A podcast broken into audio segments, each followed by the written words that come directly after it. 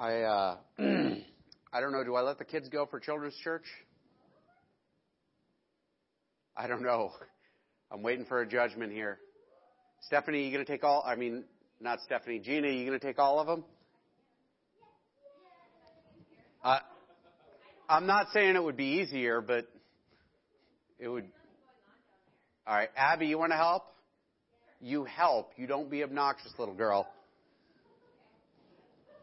I'm going to grab my water bottle. My throat is. Ugh. Oh, what a fun time we live in. and then I think that's official. Gina is going to be uh, nominated for sainthood. Um, let, I know almost the entire church left to go to children's church. Uh, this reminds me of a, an Easter. Yeah, when the whole church left. All right, we're going to pray and I'll and I'll share the word. I know I just finished praying, but I'm I need to come into focus here. Um, Heavenly Father, I pray that you be with me. Uh, help me to focus on this. I, I, Lord, you know I'm, I'm tired and I'm, I'm still kind of sick myself, and I pray for your grace on me, um, that your Spirit would speak. Uh, I pray that that you would help me to to say the right things. Help me to be the kind of um, conduit of of your word, Lord God, and your Spirit. Help me to not get in the way, but just to preach what um, what your text says, what your what your scriptures say, and what the gospel says. In Christ's name, Amen. So uh, I'm too young to know about this guy, but but apparently there was a uh, a quarterback um, uh, named Joe Theismann. Is anybody old enough to know who Joe was? Uh, and I guess he did commentary for ESPN, but again, like I'm way too young to know about that. Uh, Joe Theismann um, allegedly when he was talking to his wife, uh, his soon to be second ex wife, he was having this conversation with her about why he, uh, why he cheated on her. And, and as he's talking to her, allegedly, like what, according to her, she, uh, she said that, that his explanation was, um, God wants Joe Theismann to be happy. Um, which is crazy, right? Like, you know, why did you cheat on me? Why did you break our marriage vows? Why did you commit adultery? Why did you? Well, God wants me to be happy. And the crazy thing is, and the reason I picked that out as sort of a starting illustration is, um, I, I've heard of other people saying this. Um, when I was in Indiana and I was working uh, as a youth pastor, the pastor I was under um, told me about uh, another pastor in the in the um, synod uh, it was a Presbyterian church, so it would be in the synod, um, who had gotten caught cheating on his wife, and his explanation was, well, it was okay because God wants me to be happy. Um, and and it's a crazy idea, and especially I think in the West, we've we're so rich and comfortable, and everything is so um, easy, and and we're told over and over and over again by the TV and by the media and by everyone else, you deserve to be happy. And that that is the most important aim in life. And, and a lot of times we confuse God's desire for us because um, God wants us to be like Him. And is there a joy that comes with that? Is there a happiness that comes with it? Yes. However, God's primary objective is not for us to be happy, it's to be holy. Um, and as we dive into our text this week, uh, like we have to keep this at the forefront of our minds because we're about to go into a section of Acts where things are going to get hard. Um, where things are going to get increasingly hard, and where people are going to get hurt and killed. And um, you know, it, it, it's hard to read a text like what we're about to look at, um, and and then turn around and like face a culture that says God wants you to be happy all the time. You know, is are you upset? Well, clearly a Snickers bar will fix it, right? um, are you, uh, you know, are you you not in the holiday spirit? Buy a Lexus, right? Because it's beginning to look a lot like savings at your Lexus dealership, right, Nathan? Uh, it is it is this crazy idea that everything should be comfortable and easy, and that's a lie. it is. And so we're going to dive into this text, and, and there's some hard stuff here. Um, and, and I'm going to, like, rather than preach the whole rest of the chapter of, of Acts that we're looking at, I'm breaking out a little piece here because there's something fun in it. Um, fun and hard. Uh, our series so far, we're working through Acts. We did a whole chunk of sermons, like topical sermons, on the church and on what the church is supposed to be.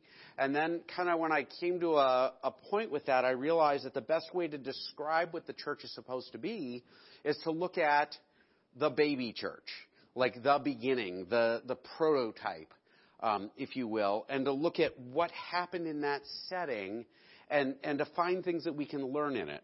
Um, and, and we're going to talk about holiness and following Jesus, right? Like we're in the book of Acts. Uh, which is the Acts of the Holy Spirit, uh, is probably a better title for it. Though there are folks who've tried to call it the Acts of Peter and jo- uh, Peter and Paul, uh, or or what have you, or like the Acts of the Apostles is what I learned it as. Um, but in reality, this is the acts of the Holy Spirit. And the Holy Spirit has come into the church and into our lives for the purpose of making us holy and enabling us to follow Christ. Right? Like that is what the Holy Spirit is there for. Um, and so as we dive into this, like understand this is the mindset.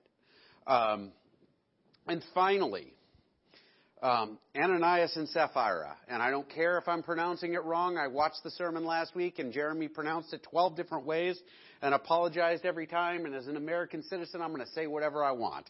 Ananias and Sapphira. I can pronounce things wrong. That is my right as an American. Um, last week we talked about Ananias and Sapphira, who um, lied to the church.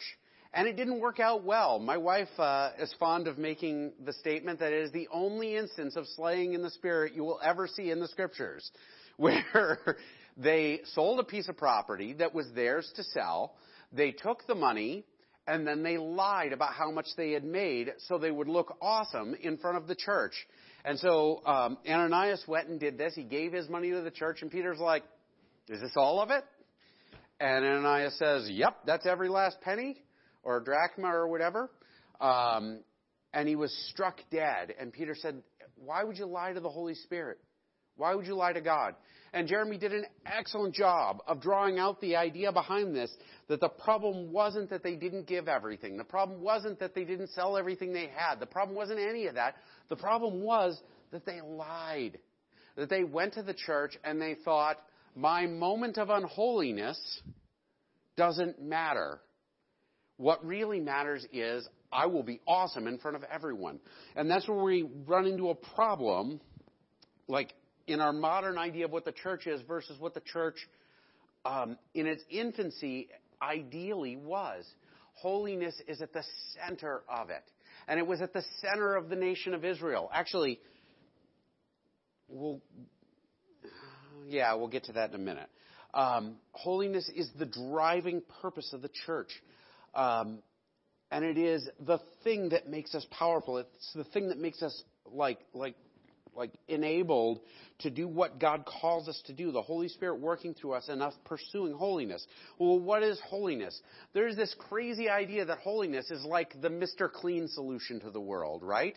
Break out the bleach and the harsh chemicals because that is how we become holy. We wash away every trait of sin and every trait of wickedness and every ugliness and we wash ourselves thoroughly in the shower and we scrub ourselves down and what is left is what is holy. And that is not the case. What is holy is to reflect God. It is to be like God. And so when I grow to be increasingly Christ-like, I grow to be increasingly holy. Um, that be, like part of that is being like a person who avoids sin. If I soak in the sin and the worldliness and the wickedness and everything else, like I will never achieve holiness because sin is kind of the opposite, right? And that's a part of it. But I think it was uh, Dietrich Bonhoeffer, I want to say, who said that um, perhaps like being holy is less about being good and more about going out and boldly doing God's work in the world. Because it's not enough to be sinless. It is, um, about looking like Christ. And so that means loving your enemies. Well, that's hard, right? Anyway, so holiness is the drive. Ananias and Sapphira um, demonstrate the difficulty of holiness. And to stand before a holy God as wicked people um, results in dying, right? Um, it results in big, hard, ugly things. And so we're going to dive into the text because it's, I'm, I don't even know how long I'm in, but I'm, I've been talking a bit and I haven't even gotten to the text yet. Acts chapter 5 verse 12. Follow along at home. There will be no bouncing ball and text on the screen. Um, the apostles performed many signs and wonders among the people, and all the believers used to meet together in Solomon's colonnade. No one else dared join them, even though they were highly regarded by the people. So you have pause right there. Um, the apostles are performing miracles.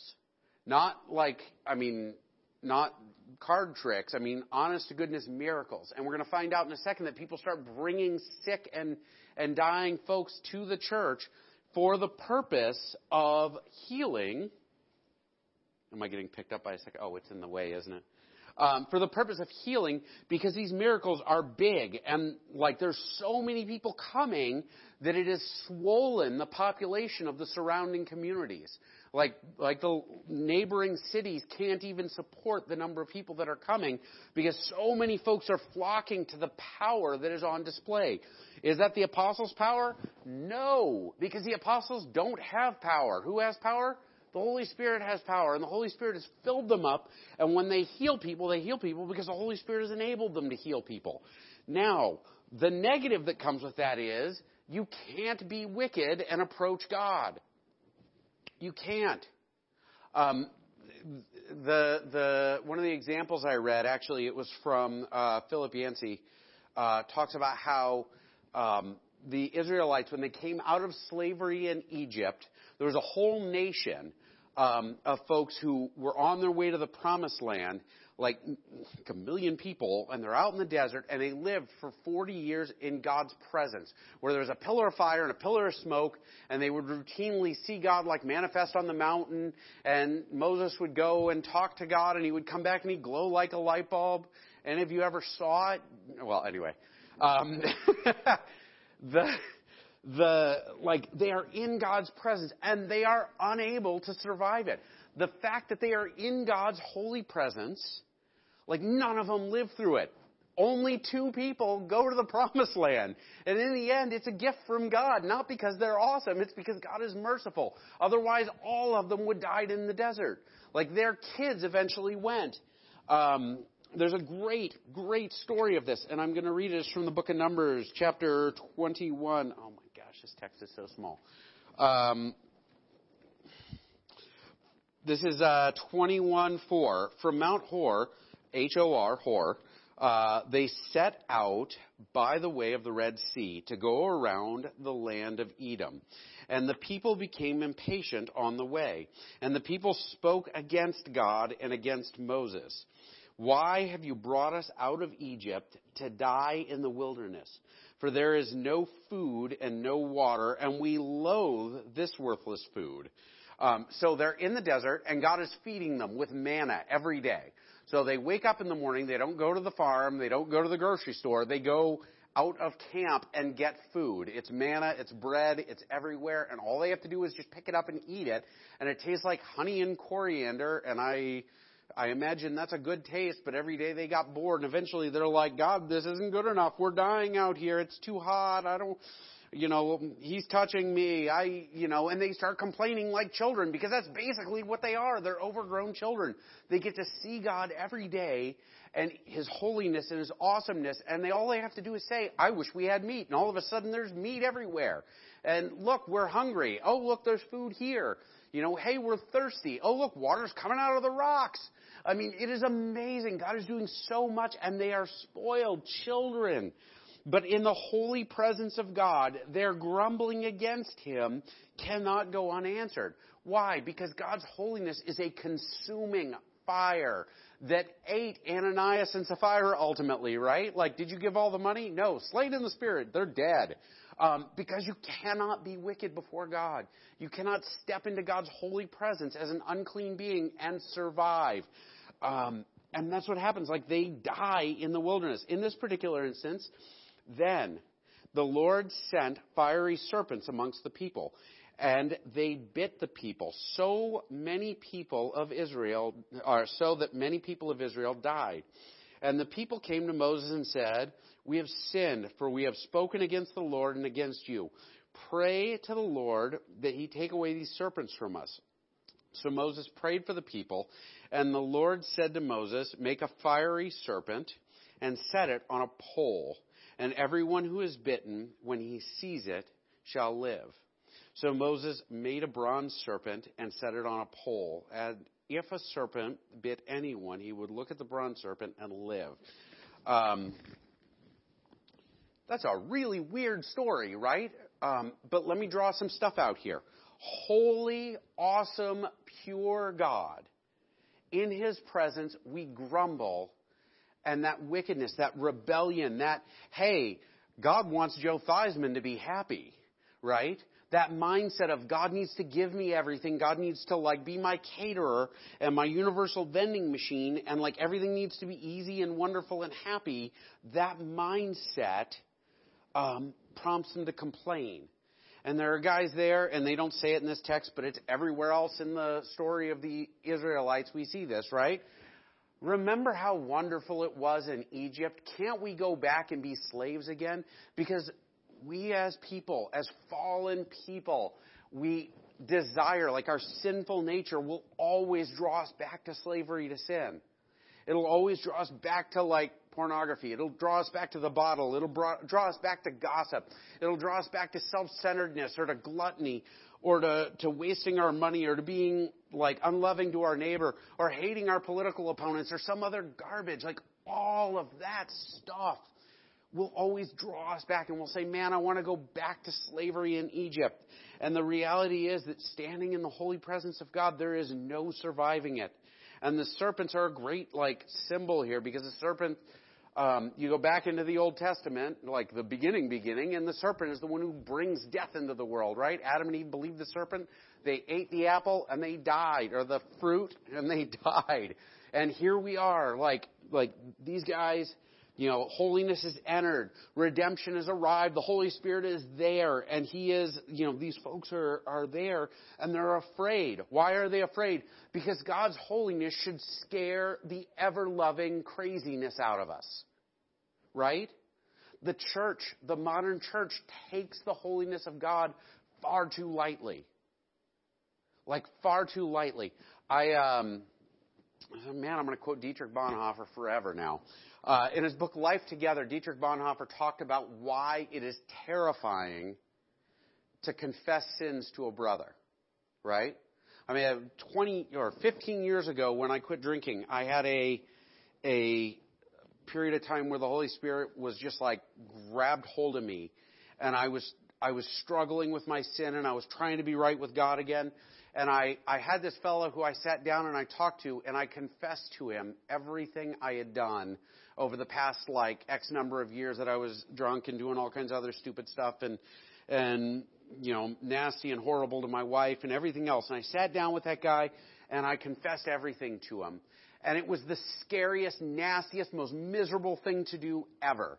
I cannot tell you how horrible it is to spend years and years and years being an absolute dirtbag while working in ministry so you could pretend that you were wonderful while being an absolute dirtbag, hypocrite, awful, like worm and to sit there and to just vomit up all of that garbage that I had done and not be able to like like not to pretend I'm okay. I'm wicked. And what Bonhoeffer said about that, watch this. Bonhoeffer said, the reason it's so scary to confess to other people is because we don't begin to grasp the holiness of God. It's because we don't begin to grasp how pure and set apart and how terrifying God actually is. Um, if we did that, if we understood it, we would be terrified to bring our sins to God. Most of the time, when we confess, and we sit down and we pray and we say, God, I did this and I did that, I did this, I did that, we're not confessing to God, we're confessing to ourselves.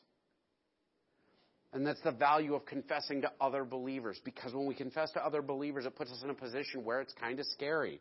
To really, really understand God's holiness, we would be afraid to show up. And so, like in this situation, the apostles are there. They are in a very public location. Solomon's colonnade is on like the east end of the city. You can stand on the edge of it if it still existed. It does not. You would be able to stand on the edge and look at the Mount of Olives. The Kidron Valley is right down underneath it, the Valley of Death. They're there in about the most public place you could possibly be in the middle of the temple. Um, they're surrounded by the religious leaders, by the police who arrested Christ. They are right there.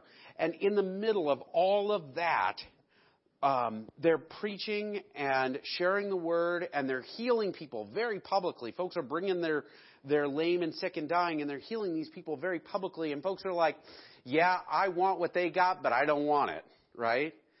Was it uh, Augustine who said, Lord, teach me to be holy, teach me to be sinless, but not yet. Um, and they look at these guys and they're terrified because they're like, yeah, they've got power and they got a message, but I'm afraid of, I'm afraid of dying. I'm afraid of what they are. They're afraid to go. Um, they were highly regarded. I think a lot of those guys, but I can't be who they are. Nevertheless, more and more men and women believed in the Lord and were added to their number. And so most of the people came were afraid. They were afraid of the holiness of God and the consequences of it. If we really understood that, every Sunday morning when we walked in to hear the word preached, to sing our praises to God, to pray, and everything else, we would be taking it very seriously. Um, it would be a terrifying thing to have a hidden sin you know, but as it is, we often flirt with sin and we play with sin and we think it's a fun thing and, you know, we, we, we don't take it that seriously. But sin is, at the core of it, what makes us unlike God. It's what makes us as unlike God as possible. Um, does that mean we're all hosed? No. Because God raised up the serpent in the desert for his people, and all they had to do was look at the serpent on the, on the pole and they were able to be healed, right? And Christ was raised up on our behalf, which is, Paul talks about this. I'm not just pulling this out of my ear. Um, Christ was raised up on our behalf, and we can't be holy and perfect, but we can look to Christ.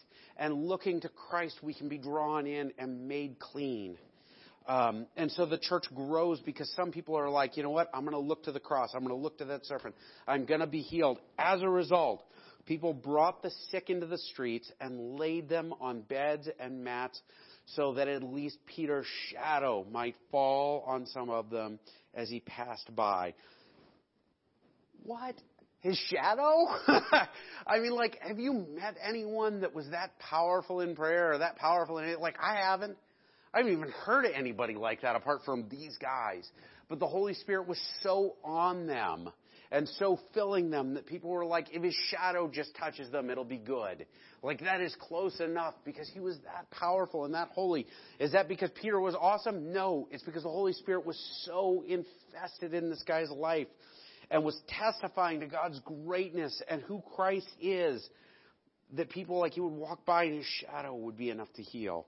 Crowds gathered also from the towns around Jerusalem, bringing their sick and those tormented by impure spirits and all of them were healed.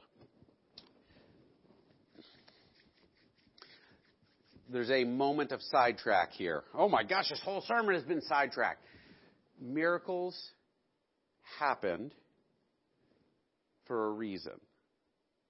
Miracles happened to testify to the truth of who Christ was. There are folks who will make miracles into the entire message. That is not it messages or like miracles specifically took place as a proof positive in the early church. Um, do, do, miracles happen today? I think so. Um, I don't know why God chooses to do some things sometimes and other things uh, not other times. I don't know if it's because we're too weak in our faith or whatever, but like the reality is, the reality is that in this setting, these miracles, number one, are attached to this extreme holiness um, and this imitation of Christ, but also are testifying. They happen to grow the church. Um, the Holy Spirit is in the process of growing the church. By the way, growing the church right where Christ was crucified, which is amazing. That's like in the enemy's den, right? Like right in their living room, we're going to do this. And, you know, they didn't go somewhere else to preach the gospel. They did it right where it would be most, like, dangerous. Um, then, all the high priests and all the associates who were, number, who were members of the parties of the Sadducees were filled with jealousy. They arrested the apostles and put them in the public jail. But during the night, an angel of the Lord opened the doors of the jail and, um, and brought them out. Go to the temple courts, he said, and tell the people all about this new life. Now, watch this. They get out of jail, and they are not told to go to the most comfortable place. They're not told to go home. They're not told to run off. They're not going to, they're told, go do it again. Because what they were doing was what God called them to do. And when they're freed, they're not freed for their own happiness or comfort. They're freed to do what God called them to do some more. Your forgiveness, the grace you receive, the holiness God has, has provided to us, the righteousness He's given us through Christ exists so that we can be His people. So we can look like Him. What did Christ do when people were threatening and he knew he was going to be crucified? He went and he taught anyway. Right? What did the apostles do? They did exactly what Jesus would have done. They went and they taught anyway. They went and stood in the temple courts and taught. And they preached the gospel. Um, was this easy? Almost certainly it wasn't, right? But this is what holiness looks like. Not just sinlessness, but imitation of Christ. When you learn to turn the other cheek, that's holiness. When you learn to pray for people who attack you, that's holiness. When you learn to not hate people who disagree with you, that's holiness. When you learn to look at things and you say, man, that could be tempting to me, and you turn around and go in a different direction, that's holiness. Like, holiness is a byproduct, or holiness is to look like Christ. It is to act like Christ. Holiness is to minister like Christ ministered. Um, the reality is that we're probably not going to be doing miracles here, right? Eric's healing hour, not happening, right? I don't think God has given me that gift. I don't know that that gift is meant for this time. I don't know anything. Um, D.L. Moody said something amazing, though. He said, A holy life will make the deepest impressions. Lighthouses blow no horns they just shine. Um, in this world, we may not heal, um, but you will touch this world if you are holy. Um, the gospel is effectively preached by folks who are holy. You want this church to grow. You want your, your neighbors who are dead in sin and trespass to come to know Christ. You want the lost to be saved. You want the, the, the sick to be healed like it happens through holiness. And it happens through our holiness. Our call is to be lighthouses.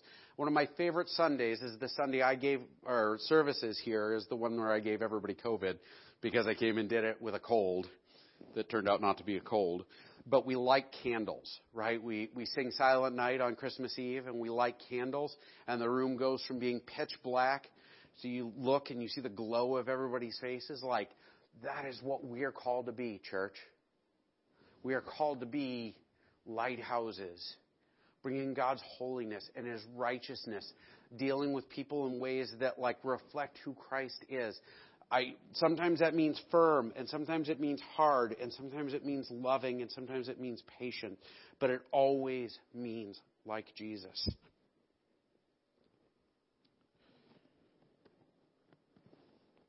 I'm going to end there, actually. We're going to roll the next few verses up into the trial that they're about to go and do.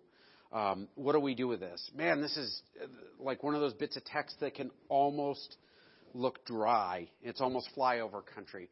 But I am telling you, folks, this church was effective and they made an enormous impact on the world around them because of the holiness of the Holy Spirit, because they reflected Him. Um, and there's an ugly part to that because our holiness like holiness cannot stand sinfulness. Like when we go to God and pray, I, I remember when I was first getting my life together, um, and I I um, had confessed all of these sins to my my friend, and he said, "All right, well, the next thing you do is you go and you confess it all to your wife. Don't bother doing anything else until you're right with your wife." And I was like, "All right, well, my wife's going to divorce me, but I, if it means being right with Jesus, I guess I'll do that." And so I went, and my wife didn't talk to me for a month. Um, and and it was hard, but it was also one of the best times of my life. Not because my wife wasn't talking to me, but because I was drawing closer to Christ. It was hard. I remember getting up one morning and praying and saying, God, show me where my sin is. I want to know what I forgot. I want to make it right. And I was reminded of a sin I'd committed years ago. And I said, oh, well, God, I, that doesn't count. Let's do something else. And every time I would pray, all I could think of was a sin I'd committed years before. And every time I prayed for about a week, and finally I said, all right, I'll do it. I'll go find those people and fix it. And I went door to door in the neighborhood looking for somebody I didn't know so I could confess a sin to them. It was humiliating. And when they opened the door, they knew me. Like, Eric, you're here. And the dad called his children out to listen to me confessing.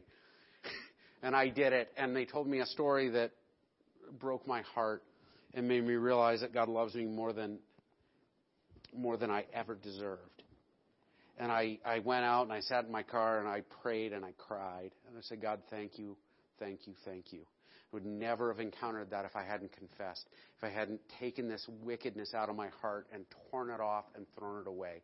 When Christ says, if your right hand offends you, if your eye offends you, get rid of them because it's better to lose part of you than to lose God, than to be cast into hell. I'm here to tell you the taste of hell in this life is miserable.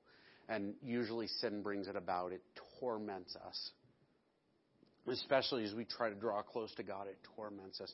And so my challenge for you, my encouragement for you, my my um, over and over again, what I'm going to put in front of you today is Christ died for your sins. You are forgiven if you have faith in Him. Be holy. Like if you know where your sin is, bring it out and kill it. Give it the Ananias and Sapphira treatment. Like like slay it in the spirit, like get rid of it, confess it, make it right with the people that you wronged, confess to the people that you've gossiped about. I did it once, it was awful, but I would do it again 10 times over. Go and make it right because at the end of the day, if you want to be like Christ, sin is the first thing that has to go. Like you have to submit to Him and make your life like Him. Some days that's going to look like Navy SEAL training, where it's going to be hard and it's going to hurt and it's going to be miserable. And some days it's going to be glorious and wonderful. But at the end of it, it's the only thing that matters. Being right with Christ is the only, only, only thing that matters. Um, John Brown, a 19th century Scottish theologian, who was not the guy who attacked Harper's Ferry, uh, holiness Holiness does not consist in mystic speculations, enthusiastic fervors, or uncommon austerities.